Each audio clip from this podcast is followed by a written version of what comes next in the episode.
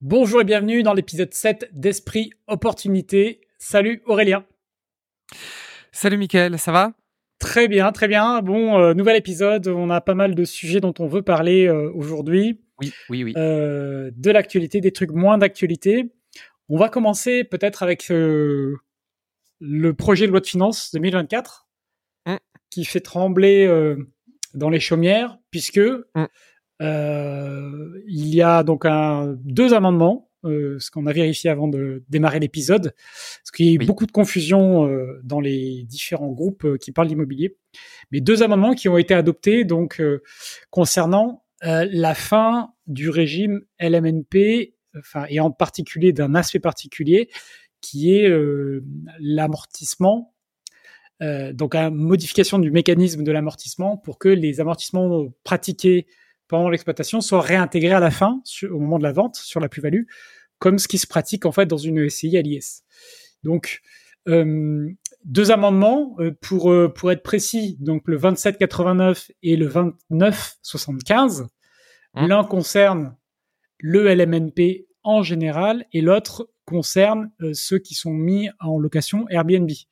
Donc ça concerne en fait tous les LMNP et, et, donc c'est un assez gros changement puisque le bah, l'intérêt de la location meublée non professionnelle, c'était notamment euh, d'avoir le meilleur des deux mondes, c'est-à-dire de pouvoir déduire les amortissements comme en SCILIS, tout en restant non propre, et à la revente d'avoir le bénéfice de la plus-value des particuliers, qui était elle aussi particulièrement avantageuse. Et bah, ça serait euh, potentiellement la fin de ça. Alors, est-ce que c'est définitif? Ça a été adopté, voté Ou où est-ce qu'on en est euh, d'après toi? Alors, euh, on est toujours dans un état euh, provisoire parce qu'un amendement peut être adopté, mais il peut être révoqué avant la fin de, enfin, avant la fin du processus d'adoption définitive. Les lois, les lois de finances, moi j'avais étudié ça en droit. vraiment, c'est vraiment c'est vraiment très compliqué. Hein. C'est vraiment c'est vraiment un niveau parce que tu as des t'as des entremises entre le droit constitutionnel et le droit euh, le droit le droit administratif c'est c'est assez c'est assez c'est assez complexe. Mais dans tous les cas euh, politiquement on va dire je pense que ce sera adopté parce qu'il y a une il y a un accord en fait du gouvernement. Parce que tu as des amendements qui sont qui ont la faveur du gouvernement et tu as des amendements qui ne sont pas dont le gouvernement est on dit favorable ou défavorable. Quand le gouvernement en règle générale est défavorable c'est souvent des amendements qui sautent. Mais euh, le, le, le, la contrainte qu'on a aujourd'hui, c'est que le, alors le Parlement, donc le Parlement, c'est l'Assemblée nationale et le Sénat. Donc, tu sais, ça fait Assemblée nationale, Sénat et ça revient à l'Assemblée nationale. Et quand on est à l'Assemblée nationale, on a une problématique aujourd'hui, c'est qu'on n'a pas le ce qu'on appelle le fait majoritaire, c'est-à-dire qu'on n'a pas la majorité la, la, la, la, majorité présidentielle a une majorité relative, c'est-à-dire qu'elle peut se faire euh, elle, elle, elle, peut se faire renverser sur euh, chacun des votes si les oppositions euh, s'allient. En fait, elle n'a pas elle a pas une, une majorité absolue, et donc euh, elle est obligée souvent de passer en force parce que le 49, le, le, les lois de finances le fameux sont souvent, c'est souvent là où il y a le plus d'opposition. Euh, oh, enfin, il peut y avoir opposition sur des textes particuliers, mais sur la loi de finances, c'est très, euh, c'est très, euh, c'est très émotif parce que ça dure longtemps. Il y a beaucoup de débats. Alors, soit tu as une majorité un peu intelligente qui se forme et auquel cas, eh ben, tu peux passer la loi. Soit auquel cas, on a ce qu'on appelle le fameux 49.3 qui sort. Donc, c'est donc cet article qui permet à la, au gouvernement de faire passer le texte en bloc. Et l'inconvénient de ça, c'est quand il fait passer le texte en bloc, il ne le fait passer sans aucune modification du Parlement. C'est-à-dire que le texte n'est pas embelli par le Parlement. Alors que quand tu as les débats parlementaires, tu peux avoir des amendements, il peut, il peut y avoir des, des choses que l'opposition va pouvoir quand même inclure. Enfin, tu as des commissions mixtes paritaires qui se forment. Donc, en fait, tu as un débat euh, euh, démocratique qui se forme que le 49.3 étouffe complètement puisque en fait tu passes le texte en bloc. Mais bon, faut pas oublier que quand tu es en 49.3, il y a, y a un vote parce que tout le monde dit il y a pas de vote, mais en fait si, il y a un vote, mais il y a un vote bloqué. Donc le vote, mmh. il est il est bloqué avec la, la possibilité ce qu'on appelle la motion de censure derrière et la possibilité de de de, de, de renverser en fait le, le gouvernement euh, si jamais cette motion a été adoptée et donc in fine, le président pourrait euh, dissoudre l'Assemblée euh, de l'autre côté pour reconvoquer des élections, chose qui aura peut-être lieu euh, dans notre sous ce quinquennat-là, puisque ça se dit quand même beaucoup que Macron aimerait bien dissoudre pour avoir une majorité plus plus forte. Mais c'est jamais gagné, puisqu'il faut pas oublier que quand Chirac avait dissous euh, l'Assemblée, il avait eu une, une cohabitation s'était formée, c'était Lionel Jospin qui avait été élu, euh, mais Chirac avait eu l'intelligence de le faire quand même parce que euh, c'était pas aligné en fait les élections législatives et présidentielles, et donc il avait des élections dans l'année qui venait. Et donc, il avait voulu anticiper, rester maître du calendrier, mais bon, ça s'était retourné contre lui. Oui et non, parce qu'il avait, lui, avait quand même gardé le pouvoir, il avait été euh, euh réélu derrière. Enfin, il faut, faut, se remémorer tout ça. Donc, au final, Stratégie politique, être en cohabitation, c'est être le premier opposant politique, et en étant le premier opposant politique, ça rend ta, ta légitimité incontestable sur euh, beaucoup d'années, en fait. Donc, euh, voilà, tout ça, tout ça est très politique, mais ça se, ça se regarde comme ça. Là, ça a été adopté apparemment en première lecture à l'Assemblée. Hein. C'est ça. Euh, donc il y a encore un aller-retour potentiellement euh, à faire. Euh, donc il donne un exemple chiffré dans dans l'amendement. Hein. Il y a un exemple chiffré qui dit que pour un appartement qui était acheté 100 000, sur lequel on est dû 10 000 d'amortissement, qui a vendu 120. Donc déjà l'exemple est, je trouve, très mal pris parce que 10 000 euros d'amortissement, c'est très peu au final oui. Euh, ça veut dire que tu le revends vite, tu le gardes quelques années, mais si tu le gardes, plus tu le gardes longtemps, plus évidemment l'amortissement va être important. Euh, parce que dans l'exemple qu'il donne, bah, tu revends 120, euh, bah, euh, avant euh, tu payais 20 000 euros de, de, de, tu seras imposé sur 20 000 euros, c'est même pas ce que tu payes, c'est la, base imposable, c'est 20 000. Là, la base imposable elle passe à 30 000, donc tu dis bon, c'est pas la base imposable, elle, augmente 50% mais si tu prends d'autres exemples avec d'autres chiffres, euh, par exemple, euh, un exemple où euh, tu achètes 150, mais tu as amorti, par exemple, 70 000 parce que tu l'as depuis 10 ans, ton appart, et que tu revends bah, genre 190 ou un truc comme ça, bah là, ta, plus-value, elle passe de, de la plus-value du coup à payer, hein, passe de 45 à plus de 100 000 euros, quoi. Donc, la plus-value, oui, mais après, tu vas avoir les abattements pour durée de détention aussi. Alors, ben, est-ce que c'est appliqué dans ces cas-là? Je sais pas. Moi, je pense que oui, parce qu'en fait, c'est la base de plus-value qui va être euh, prise en considération, mais après, tu vas toujours avoir les abattements pour durée de détention. Donc, en fait, ben, ça, euh, en tout cas, euh, en SCI, il n'y a pas de. Il n'y a, pas de durée, mais en, en, particulier, tu l'as. Donc, ça, je, moi, sais pas. Pour, oui, effectivement, pour moi, ça s'est pas remis en question. Mais alors, c'est un, c'est un mauvais coup parce que du coup, des gens qui ont pas trop les moyens de rénover tu vois, ou qui, qui vont. en fait, le premier réflexe, c'est de garder ton bien, en fait, au final. Et donc, c'est souvent quand tu gardes ton bien, tu es bien d'accord que c'est les gens qui gardent les biens, c'est rarement des gens qui les rénovent. C'est souvent quand tu achètes que tu fais les rénovations, etc. Ah bah oui, oui, oui. Euh, ça c'est clair. Et puis, en plus, tu as une autre question qui se pose, c'est euh, à quoi ça s'applique? Est-ce que ça s'applique à toutes les ventes qui seront réalisées à partir de l'amendement? Mais est-ce que tu remontes Là, c'est rétroactif, là. Hmm. Est-ce que tu remontes euh, Donc, ça serait rétroactif, là. Donc ça serait rétroactif, mais ça pourrait être cassé par le Conseil constitutionnel. C'est pas mis dans le texte. Hein. T'as un effet de, t'as un effet, bah justement, c'est pour ça que c'est rétroactif. C'est que du coup, tu aurais une, tu aurais une, tu aurais une rétroactivité qui s'appliquerait, mais cette rétroactivité, elle pourrait être remise en question parce que c'est une rupture de, de, de, de la, de, de la charge. Enfin, tu vois, quand t'as acheté, tu, t'avais pas cette information en fait, donc c'est, c'est, c'est, un alourdissement, un, un alourdissement, pardon, de la, de la charge fiscale qui est quand même considérable et donc ça pourrait être euh, ça, pourrait être retoqué cette partie-là, euh, cet, cet aspect rétroactif en fait. Voilà. Donc, euh, donc voilà pour le, le point sur ce sujet-là, c'est pas définitivement voté. Et puis j'ai vu un autre amendement aussi qui n'a pas, été adopté ou qui, qui va venir puisque aujourd'hui on est le 16 donc il peut y encore il va se passer beaucoup de choses et il va se passer beaucoup de choses. Oui. Mais j'ai vu un truc aussi où tu le, le, le, le la plus-value pourrait être soumise au PFU, d'accord? Ouais. Euh, mais tu as plusieurs conditions, dont une des conditions, c'est que le logement soit classé D dans le DPE.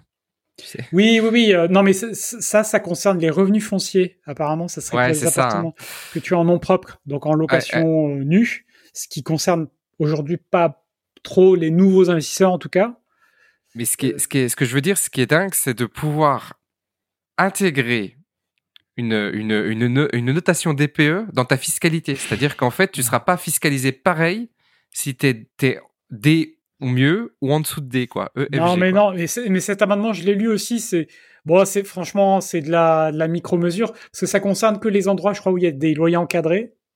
Ouais, mais enfin, il y, en a beaucoup, mais ce que encadré, euh, des, e c'était le pivot qui m'intéressait, c'est de se dire, tu intègres une notion de, de, de, de performance énergétique dans ta fiscalité chose qui n'existe pas. Tu vois, c'est c'est c'est quand même un sacré passage, quoi. Tu vois, avant c'était le temps, c'était peut-être l'endroit, donc tu avais une notion de lieu, de temps, et maintenant tu as une notion euh, un peu euh, un ah, peu étonnante, tu vois. on t'a dit que la, la, la, maison brûle, mais on regarde ailleurs et tout ça, là, tu connais. Ouais, euh, ouais, ouais, voilà. Donc, donc oui, bah oui. La fiscalité est écologique. Voilà, intéressant, mais c'est intéressant parce que tu vois, ça, ça, va, ça va mêler plein de choses parce que comme tu vas avoir ces abattements, et puis en fait, au final, tous les gens qui ont fait la rénovation énergétique, donc il y en a eu plein là, tu vois, qui ont fait pour euh, pouvoir louer et tout. Et eux, à tous ces gens-là qui ont mis pas mal d'argent, bah, tu vois, c'est quand même un bon. Et on va venir, je pense, sur le sujet sur lequel tu voudrais, euh, tu voudrais aller. C'est c'est cette question de LMNP en fait. Toi, tu en parles depuis longtemps. Ça fait longtemps que tu dis que ça va. Faut moi, ça fait au moins trois ans que parce qu'il y a eu déjà des propositions d'amendement dans ce sens-là, il y en a déjà eu hein, dans, le passé. Et pas l'année dernière, hein. il y a 2, 3, 4 ans. Moi, ça fait 4, 5 ans que, que, que je dis euh, aux gens qui me suivent, attention, le LMNP, c'est plus... Euh, ça, donc, il y a eu le premier euh, rabotage concernant le fait de passer loueur meublé professionnel, dès que les revenus LMNP représentaient plus que, tes, que ton salaire, en réalité. qui était un sacré rabotage déjà. Donc il y a beaucoup de gens qui ont paniqué à ce moment-là, qui sont passés en SCI, LIS. Euh, mais euh, oui, c'était sûr. Enfin, moi, ça fait des années. Euh, les, gens qui me suivent ou les, membres des formations, normalement, ils sont pas surpris par ce genre d'amendement, mais ça fait jamais plaisir. Hein, c'est pas pour autant que qu'on est d'accord, mais mais normalement, on a anticipé, ouais. parce que c'est bien sûr. Alors, dans dans les euh, j'avais fait une vidéo sur ma chaîne où, où je m'étais amusé à faire des propositions pour améliorer le marché de l'immobilier et notamment bah, faire baisser un peu les prix et faciliter la location parce que c'est quand même ça le but euh, en tout cas officiel de, des mesures. Euh, parce que là effectivement des mesures comme celle-ci ont le soutien et l'appui notamment des groupes hôteliers qui, qui essaient de lutter tant bien que mal contre la location courte durée.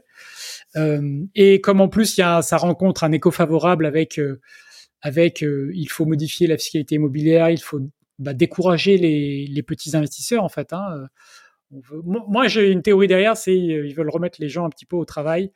Il y avait une niche qui était un peu trop facile, euh, qui consiste, qui permettait de s'enrichir un peu dans l'immobilier, de se créer du patrimoine ou autre. Mm. Et ma théorie, moi, c'est qu'ils disent bon, euh, allez, allez prendre un travail salarié ou monter une boîte, mais arrêtez avec l'immobilier, en fait, arrêtez de. Ouais, ouais, bien sûr. Mais ouais, c'est ça. En fait, c'est que ça rejoint beaucoup de conversations qu'on a déjà eues. C'est que la professionnalisation est la clé en fait. Hein. Ah, C'est-à-dire que le, le, le, semi-pro immobilier, je pense que c'est vraiment voué à... Ça marche plus. Non, non, ça va être très compliqué. Euh, tu as deux appartements et tout. Tu, tu, tu pourras pas vivre de ça en fait. Si tu veux vivre, faut que tu passes sous un statut professionnel en fait. D'ailleurs, chose qui a été euh, sur le tapis à un moment donné, hein, ils prévoyaient, euh, enfin, ils prévoyaient. Et eh oui. ils ont, il y a des des hommes politiques, je sais pas qui exactement, mais qui avaient parlé de créer un statut professionnel pour euh, quelqu'un qui exploite des biens, quoi. Euh, voilà. Donc, euh, parce que c'est vrai qu'aujourd'hui, tu es un peu sans statut, à part si tu es LMP, ou un professionnel. Mais à part ce cas-là, sinon, tu es un peu sans statut. Ouais. Qui est, qui, a, qui, qui a un statut intéressant parce que, alors je me souviens plus, mais tu as, as pas mal d'exonérations. Le problème, c'est que tu es affilié au, au ex-RSI, maintenant SSI. Ouais, le, en fait, en fait, pourquoi ils veulent que tu sois professionnel ou que tu aies un statut, c'est pour pouvoir te taxer. Hein. De toute façon, c'est pouvoir te prendre des cotisations sociales. Hein. C'est pour ça qu'ils veulent que tu sois, hmm. que tu rentres dans une case. Parce que quand tu es LMNP ou quand tu es en SCI, bah, y a, tu peux te payer en dividende ou, ou alors en, LMNP, tu as une activité BIC, euh, mais euh, qui au final, d'ailleurs, quand, euh, quand tu as un résultat bénéficiaire, tu payes des cotisations aussi, hein, d'ailleurs. Hein. Souvent, les gens l'oublient, ça. Ils ont tendance à l'oublier, mais euh, quand tu es bénéficiaire, euh, c'est un régime qui peut coûter cher aussi. Hein. bon, voilà. Mais c'est une discussion compliquée, mais oui, je pense que la clé, c'est euh, de se professionnaliser et d'atteindre une taille critique, en fait. Mmh, mmh, mmh, tu te retrouves à devoir appliquer des stratégies d'entreprise, quoi. Oui, oui, mais voilà, de toute façon, il n'y a pas de choix. Moi, j'ai, ça fait deux ans que, aussi que je parle de, du du micro private equity et d'expliquer qu'il faut créer des sociétés d'investissement. c'est pas pour rien, c'est parce qu'il faut, c'est vraiment la clé de d'aller dans la société d'investissement et de créer son son petit groupe, son petit groupe quoi. Ça c'est moi je je vois que ça parce que bricoler bah voilà, ces voies disparaître de toute façon. Si tu regardes bien, euh, ce qu'on appelait avant la, la, la, classe, les classes moyennes, tu vois, ça toujours est compressé, mais c'est vrai que maintenant tu vas vraiment dans les gens qui ont vraiment de la richesse et puis euh, et puis euh, tous les salariés, commerçants, artisans qui sont ouais. qui sont du qui vivent du revenu du travail et voilà, tu vois, c'est il va y bah, avoir, ah de moins en moins y avoir cet entre deux. Hein. Ouais, c'est, il y a, je pense que la composition euh, de la société a beaucoup évolué au, fil des, des, des, dernières dizaines d'années. Avec, euh, avant, c'était une sorte peut-être de pyramide où tu avais euh, un peu l'élite en haut, tu avais une classe moyenne, tu avais bah, une, la, la, base. Après, c'est devenu une espèce d'entonnoir, enfin une espèce de, de sablier en fait, hein, où tu avais la classe moyenne est en train de se faire raboter. Aujourd'hui, c'est, difficile d'être dans la classe moyenne. C'est soit tu es en bas, soit tu, soit tu montes. C'est mmh. plutôt un sablier aujourd'hui, je, je trouve le, la répartition. Euh, et, euh, et, donc, euh, ouais. on parlait même, tu sais, de l'histoire de, d'abattement pour durée de détention. Ça, c'est sûr, ça va, ça va bouger aussi. Enfin, je veux dire, c'est le prochain step, c'est normal. C'est, Ouais. Et en fait, en fait, c'est, c'est une anormalité. Quand tu réfléchis bien, c'est en vrai, on a une anormalité. C'est-à-dire que alors c'est vrai que ça évite les gens de faire des flips, c'est-à-dire que d'acheter, de revendre, on leur met une fiscalité lourde et puis après on, on la descend. Quel est l'intérêt aujourd'hui de garder une fiscalité? Vas-y. non, c'est simplement pour rappeler de, quoi on parlait. C'est-à-dire que là, tu parles de l'abattement, c'est-à-dire plus on détient longtemps le bien, moins on paye d'impôts à la revente. Jusqu'à payer zéro quand tu es au bout de 30 ans. Mais quel est l'intérêt de ça pour la société 22 ans pour les pour euh, les l'IR et 30 ans pour les prélèvements sociaux. Ouais ça. Mais c'est quoi, c'est quoi l'intérêt pour la société d'avoir un système comme ça en fait aujourd'hui? Ben, je pense que le, la logique derrière, c'est probablement de dire euh, si tu fais moins d'achats-reventes, tu vas pas, euh, entre guillemets, euh, profiter du marché et spéculer. Je pense c'était une loi euh, avec un esprit anti-spéculation, même si, même si c'est un peu idiot à la base, parce que c'est, c'est, pas le. Ça favorise les gens qui ont des biens depuis très très longtemps sur lequel ils font des plus-values énormes et euh, sur lequel on, on, on, ne les impose pas du tout. Enfin, c'est, c'est, euh, je suis pas, je vais être loin de, de prôner euh, l'imposition, mais là, pour le coup, c'est, c'est quand même une équité énorme. Alors que des gens qui ont des biens, tu vois, dans lesquels ils vont faire un peu de travaux, etc. C'est une résidence secondaire et qui vont et qui vont revendre au bout de, de je sais pas moi, de 5-6 ans, ils vont être taxés. Je, je calculais encore, on est encore à 30%, un truc comme ça. C'est un peu, c'est pas très mais... équitable. Ouais, mais ça, c'est toujours le, un petit peu la limite des, bah, des lois, c'est-à-dire qu'elles sont prises dans un contexte donné avec un objectif donné. Et puis après, que le recul, tu te rends compte que c'était pas si malin ou que c'est plus très adapté. Je, pense mmh. que là, en plus, il y a une question, comme tu le dis, de résidence secondaire, c'est-à-dire de dire, euh, en gros, c'est quand c'est ta résidence secondaire que tu as gardée pendant toute ta vie, dans ce cas-là, tu as le droit d'être exonéré. Mais si c'est pas le mmh. cas, en fait, on te taxe. Bah ouais, mais c'est un peu, c'est un peu, c'est un peu bizarre parce que c'est là, où t'as pas, de c'est là où t'as pas de. Mais bien sûr. C'est là où c'est le plus favorable. Enfin, je veux dire, t'as gardé un bien pendant 30 ans. C'est là où c'est le plus favorable de, de taxer un petit peu parce que c'est toujours un, un, bon bonus, tu vois, de, de revendre un bien au bout de 30 ans, t'imagines? Ouais, je sais pas euh, quel est le. L'argent gratuit, quoi, tu sais. ouais. Ah ouais, ouais. Mais bon, ça c'est la, la, joie de. Comme euh, tu sais, j'ai le cas actuellement, euh, quelqu'un qui veut, qui, qui vend un bien euh, que je souhaite acheter et il a il a hérité. Oui. Donc il a hérité, mais de son oncle. Tu sais, tu, sais combien c'est la taxation quand tu hérites de ton, de, de, ton oncle? C'est 60 dans ces cas-là ou pas? 55. Ouais, c'est ça. Parce que c'était pas en ligne directe et c'est, c'est, ça serait. T'as un, un, abattement de ridicule de 40 000 euros, un truc comme ça. Ouais, c'est ça. Ça serait son oncle, ça serait un tiers, ça serait quasiment la même chose en fait. Hein. Non, mais c'est n'importe quoi. C'est hyper confiscatoire. Et il ne peut pas revendre avant 5 ans. Parce que si pendant les 5 ans, il est encore taxé à 55%. non, mais. C'est ça un délire. Non, mais c'est ça, c'est. Après, on rentre sur une thématique de de la légitimité de la taxation. Là, on n'a pas fini. Hein. Mais bon. 55, c'est vraiment beaucoup. Hein. Oui, 55 sur euh, après tout le reste, hein, c'est surtout ça. C'est que mmh. tu dis s'il y, avait, s'il y avait que ça sur toute la durée de vie de, de, de ce bien immobilier, non, c'est pas ça. Mmh, mmh, Donc euh, là, ouais, conclusion sur euh, le LMNP, euh, opportunité ou pas de 1 à 10, tu mets combien? Ben, il y a l'opportunité, je pense, euh, de l'opportunité de passer en SCI. Moi, c'est la seule que je vois. Hein, c'est parce que hmm. sur, le marché lui-même, je, je, vois pas trop ce que ça va provoquer.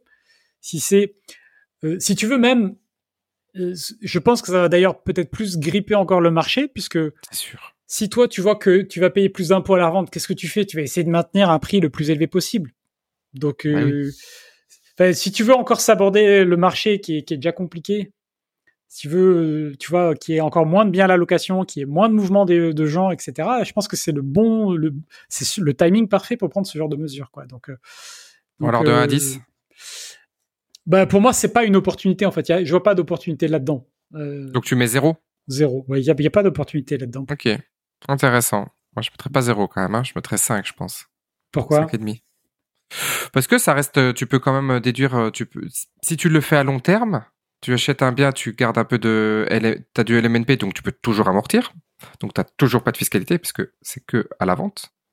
Donc tu as quand même un, bien que tu peux avoir sur lequel tu amortis, donc quand même tu, peux avoir des revenus euh, sans fiscalité au final. Ah oui, de ce point de vue-là, oui, ça reste. Euh, oui, le l'intérêt du LMNP n'est pas euh, n'est pas entièrement remis en question. Je pense que tu vois, mais, mais c'est en fait c'est le discours voilà qu'on tient depuis 2-3 ans, c'est-à-dire pour faire ton premier investissement, oui, voilà, c'est bien. Tu crées pas une société, tu fais un, appart, mais mais ça veut dire que tu sais que dès le prochain, dès le deuxième investissement ou le troisième au pire, mmh. tu sais mmh, que mmh. si tu veux déployer, il faut être en société. Voilà, donc. Euh. Ouais, ou alors avoir des, forts revenus. voilà, alors encore une fois, voilà, c'est ça, c'est que ça va, ça va avantager. Les gens n'ont toujours pas compris comment calculer cette histoire, mais faut pas que ça dépasse tes revenus professionnels. Point. Oui, c'est tout. Hein. Ouais, pour rester LMNP et pas LMP. Oui, non, le, ce changement-là a favorisé les gens qui ont de gros revenus, hein, bien sûr. Oui, bien sûr. Donc euh, voilà. Ok. Très bien. Euh, ben justement, faire un petit point parce que ça, plus euh, l'ambiance générale, j'ai publié une vidéo où je parle du DPE là sur, sur ma chaîne. Et j'ai pas, mal de réactions de gens qui disaient bah il faut investir hors Europe. Tu vois, en mm. gros, effectivement, les conditions sont moins bien qu'avant. Il y a des contraintes. C'est quand même bah, il faut se professionnaliser. Hein, vous prenez n'importe quel métier, il y a, des milliers de contraintes dans, tous les métiers. Donc, euh, donc faut se professionnaliser. Mais donc du coup, tu vois, j'ai des contacts dans pas mal de pays euh, européens ou non européens. Et j'essaie de me renseigner, tu vois, avec des gens sur place, hein, des, des, des, gens que je connais plus ou moins bien. Et je leur dis, voilà, c'est quoi ton projet? Donne-moi les chiffres, euh, je vais voir c'est quoi le... Et donc là, là en l'occurrence, j'ai discuté avec quelqu'un euh, que je connais pas directement, c'est l'ami d'un ami, qui, fait du clé en main en Pologne. Donc Pologne, on reste en Europe, hein, mais Pologne, euh, pays où l'immobilier a, tu vois, c'est, en Europe, c'est un des pays où l'immobilier a, on va dire, une bonne, un beau potentiel d'augmenter et euh, c'est un pays économiquement qui est fort en Europe. Peut-être un des pays les plus forts, c'est-à-dire c'est un grand pays où ça se développe. Euh, donc pour la pérennité d'un investissement, c'est pas mal. Et par contre, le gars m'a donné, bah, je lui ai dit, hein, on a échangé, je lui ai dit, il m'a donné les clés d'un, enfin les, chiffres clés d'un projet qu'il a fait, donc c'est du concret. Et on arrive à une, rentabilité de 3,8%.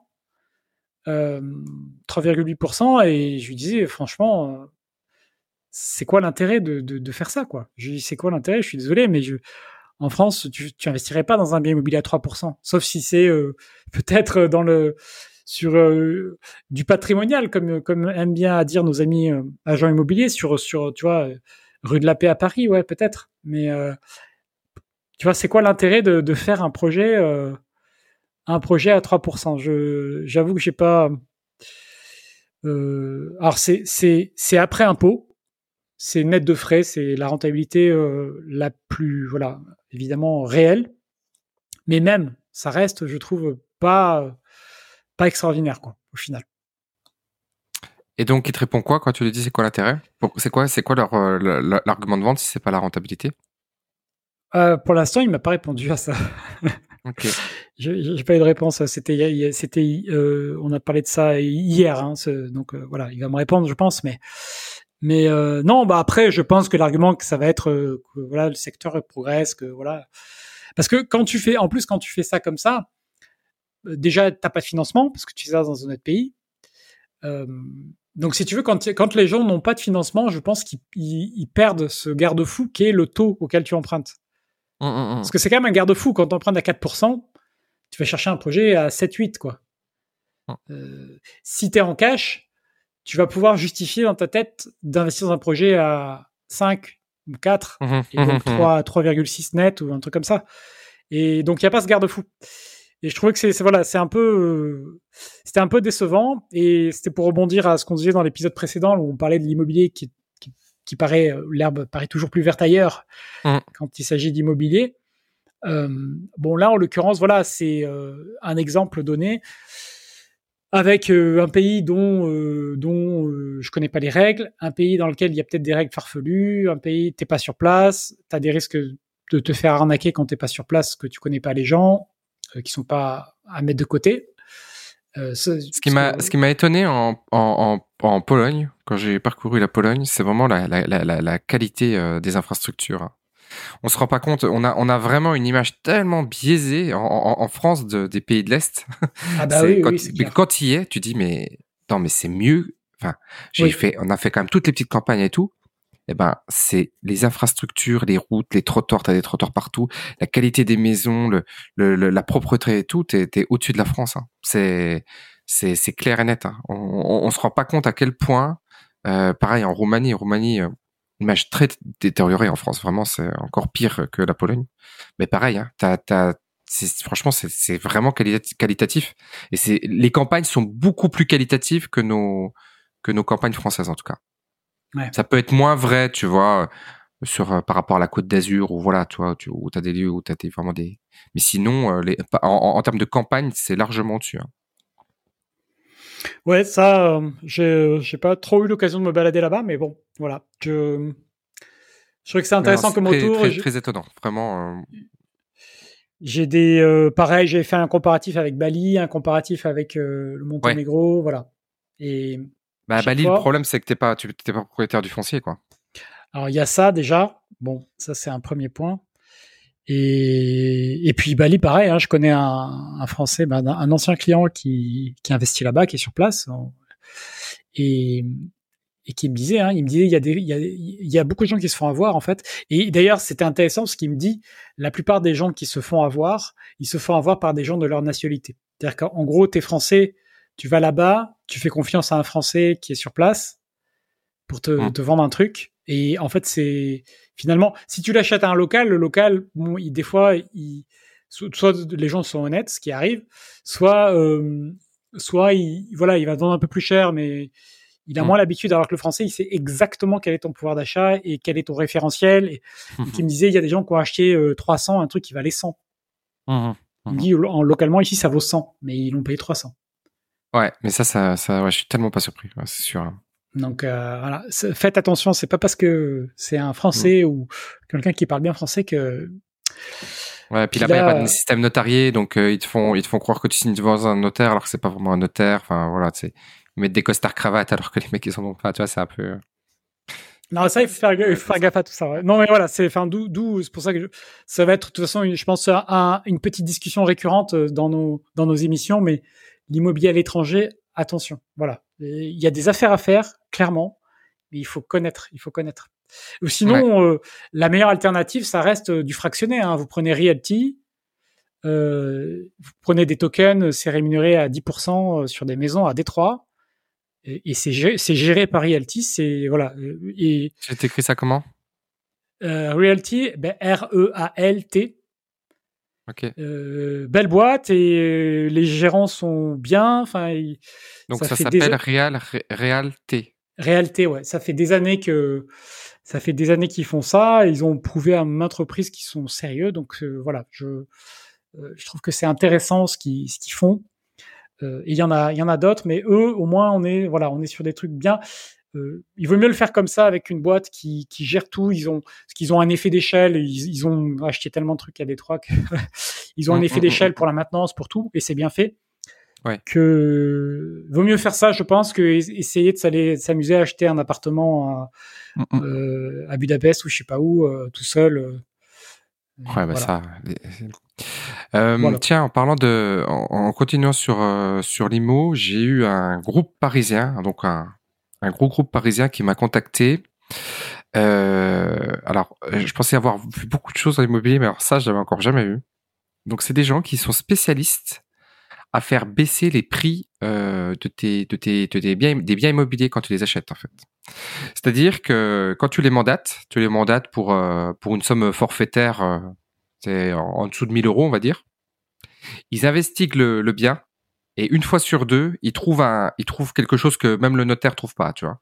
C'est-à-dire un, problème de bornage, un problème de cavité, un problème de... Enfin voilà, tu as plein de... Ils, trouvent plein de trucs comme ça et à partir du moment où ils l'ont sorti, la maison devient invendable parce que c'est un vice caché qui n'est plus caché. Donc, euh, une fois que tu as informé tout le monde, euh, il y a plus de voilà. Et ils arrivent des fois à obtenir des 50% hein, sur des biens comme ça. Ah ouais. Ce qu'ils arrivent à sortir, et toujours ils étaient sur 400 000, ils ont sorti 180 000 euros de. Bah, c'était un confortement, euh, voilà, sur la sur la maison qui était. Donc en fait voilà. Et donc ils se rémunèrent pas sur les pas sur le forfaitaire, ils se rémunèrent sur un pourcentage qui te prennent sur le la, la valeur de baisse, 30%. Ah ouais, quand même. Ouais, c'est énorme. Hein. Donc, euh, ouais, je, je, je tiens, c'est étonnant, tu vois, d'avoir euh, d'avoir ça euh, et de et de le faire, quoi. Tu vois, c'est ouais. une c'est une sacrée approche, quoi. Parce que ça te permet toi de vérifier qu'il y a aucun, au pire, même si tu n'obtiens pas de négo, t'as quelqu'un qui a retourné le bien pour voir s'il y avait un problème, quoi. C'est pas mal. Alors oui, euh, maintenant, je pense que ils vont avoir tendance à trouver des vices qui n'en sont pas. tu vois, le, le, le, moi je pense que l'aspect euh, euh, négatif de ça, c'est qu'ils vont trouver des vices qui n'en sont pas. Parce que, bah tiens, j'ai expliqué à ça à une amie euh, l'autre jour, c'est que le droit de propriété en France c'est irréfragable, c'est-à-dire qu'il n'a pas de, tu ne, tu ne, tu, a pas, a de preuve irréfragable, irréfragable, pardon, du droit de propriété. C'est-à-dire que tu ne pourras jamais dire je suis propriétaire à 100% d'une maison.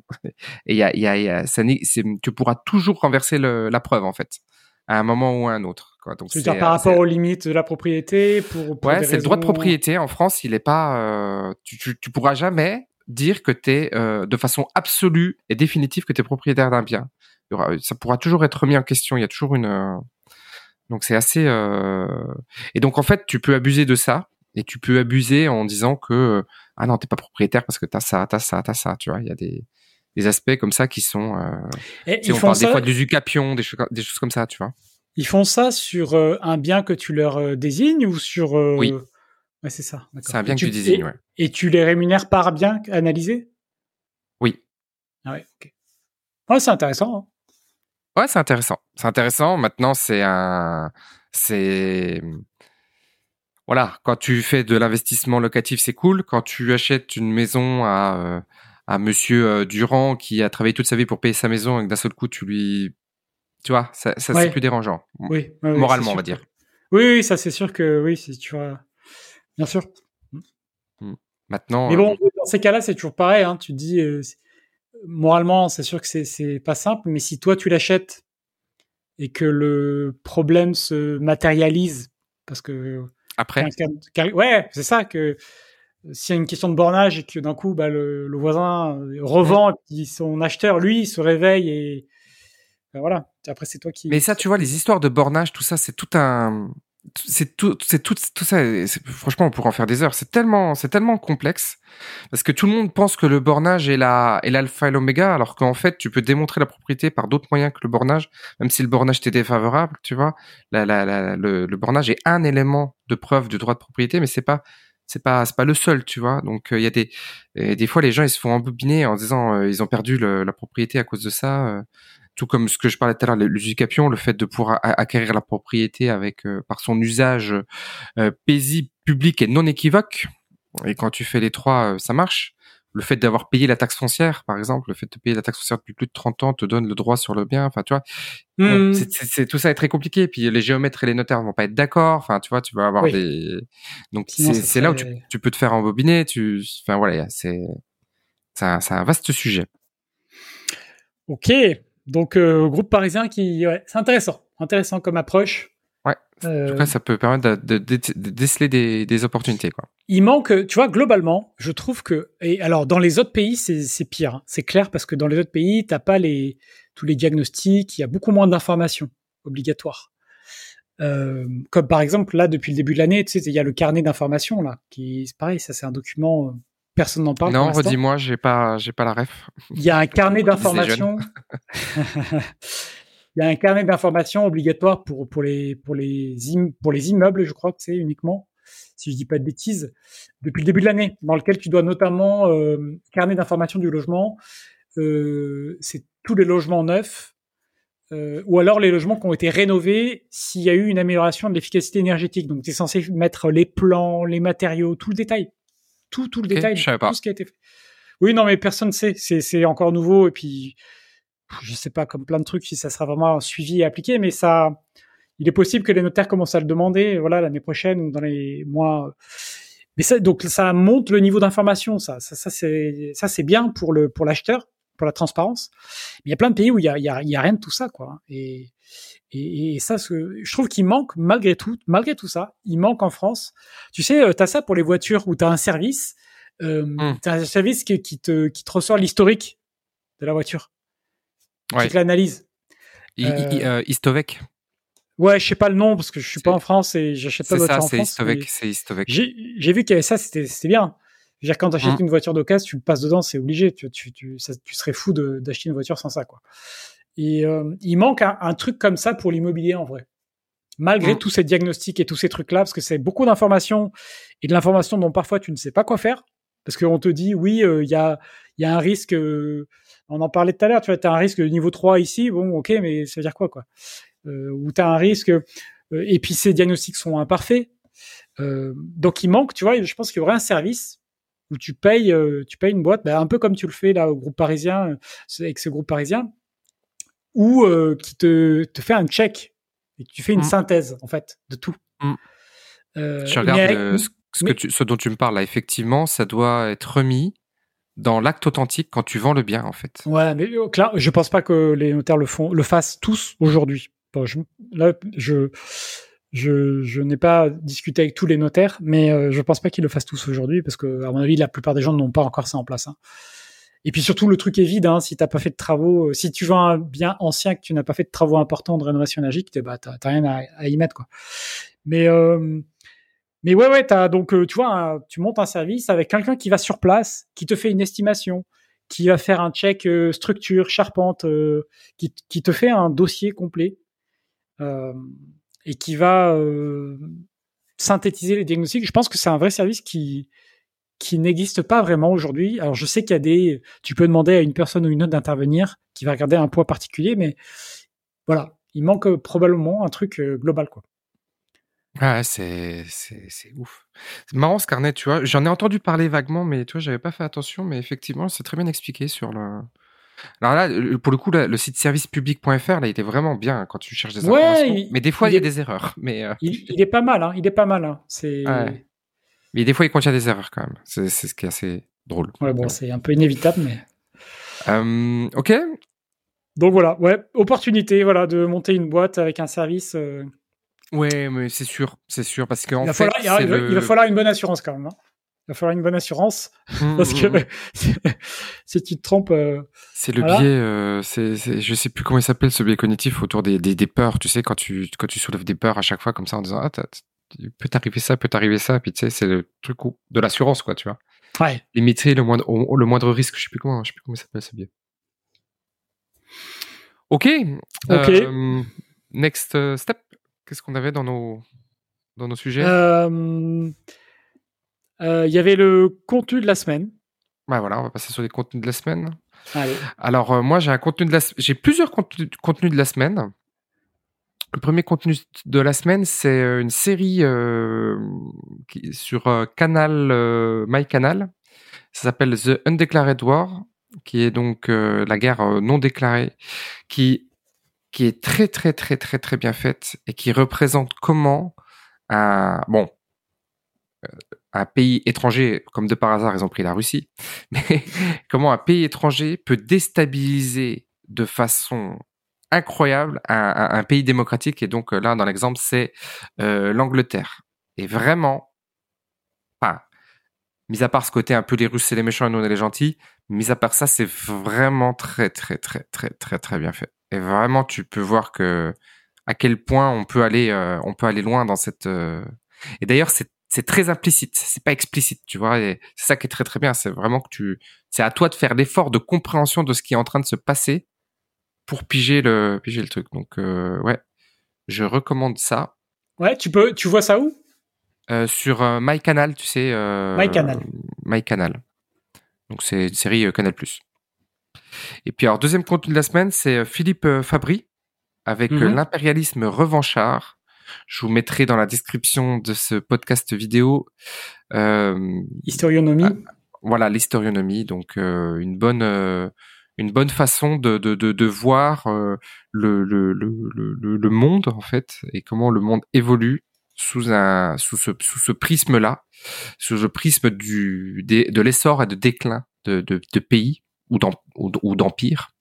Dans ces empires, comment les comment les empires qui déclinent réagissent c'est un petit peu, ça avait un complément un peu de, des, de la description de, on en parlait la dernière fois, le mec du fonds d'investissement, là, Red Alio. Mm-hmm. oui. Voilà. Donc ça vient un peu en, en, en complément de ça. Euh, oui, j'ai bien, j'ai bien aimé. J'ai regardé à un moment donné euh, ce qu'il produisait. Et avec l'idée, euh, je me souviens qu'il un truc que j'avais retenu, c'est il disait souvent que les grands pays, ceux qui ont, ceux qui ont eu des victoires, ils avaient souvent une guerre de retard, c'est-à-dire qu'ils arrivaient euh, sur une nouvelle guerre avec les la même approche que la, la, dernière fois d'il y a des fois 10 ou 20 ans. Ouais, tout à fait. Donc, euh, ils se faisaient surprendre souvent. Mmh, mmh, mmh. C'est intéressant. Et donc, il, il, est présent sur euh, YouTube, il explique beaucoup de choses, c'est assez intéressant. Je pense que son format YouTube aurait vocation à, à évoluer et d'ailleurs, je pense que sa chaîne YouTube a du mal à évoluer à cause de ça parce qu'il il, il garde un, un, aspect un petit peu euh, un petit peu rigide de, de, la présentation. Elle est euh, c'est intellectuellement, faut être accroché, faut être dedans, faut être présent, et euh, c'est pas c'est pas toujours facile.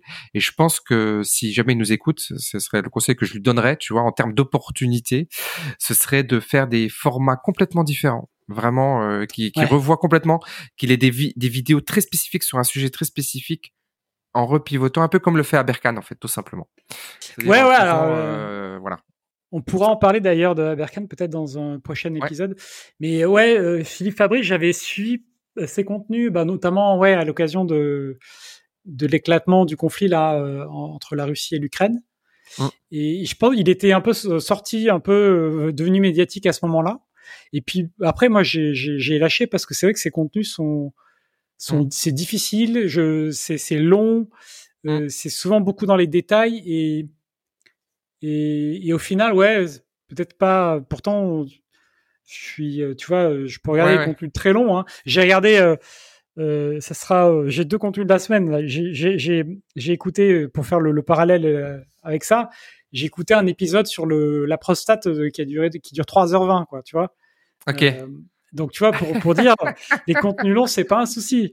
Et, et, sur des sujets des fois précis, mais, mais lui, ouais, sur son approche, ouais, c'est, ouais. c'est, c'est, un peu, ouais, je pense qu'il y a, un, il y a ce qui est difficile pour ces, ce qui est difficile pour les créateurs de contenu en général, c'est de voir ce qui va pas dans ton contenu, en fait. C'est très, ah très ouais, bah difficile. Bah oui, ça, ça, ça les cordonniers. Vraiment, hein. euh... oui. Ça, c'est, ça, il te faut un miroir, il te faut des gens qui te le disent en fait et que t'acceptes, t'acceptes la critique. Et quand tu, quand tu fais ça, tu peux vraiment faire. Euh... Mais c'est difficile, hein. vraiment. Non, non, c'est difficile et puis il faut. Le truc, c'est que, ouais, ouais, je, je suis euh, très bien concerné par ça parce que mm -hmm. tu, tu, tu te poses toujours la question de est-ce que mon contenu va plaire et puis de ce que tu as envie de créer aussi, est-ce que ça te correspond, la manière dont tu travailles, etc., etc. Donc, ouais, c'est, pas simple. C'est pas simple. Mais ouais, ouais, c'est clairement, il a pas assez de followers par rapport à la qualité de. Ah, c'est clair. De, de ce qu'il produit, de son analyse, de voilà, de. Donc ça, ça c'est vraiment dommage. C'est vraiment dommage. Et c'est euh, le, le, le, format et le sujet des contenus, c'est c'est déterminant hein, sur aujourd'hui. Hein, donc. Euh... Ouais, c'est c'est c'est c'est clair. C'est ouais. c'est la, la forme compte autant que le fond euh, sur euh, des domaines comme ça. Ouais, et ça veut pas forcément dire en plus qu'il faut faire des formats courts ou des formats euh, humoristiques où il faut danser. Parce que moi les gens au départ je leur parlais de TikTok ils me disent non mais j'ai pas envie de, de, danser comme un con devant ma caméra pour raconter ce que j'ai mmh. mais t'es pas obligé de faire ça en fait.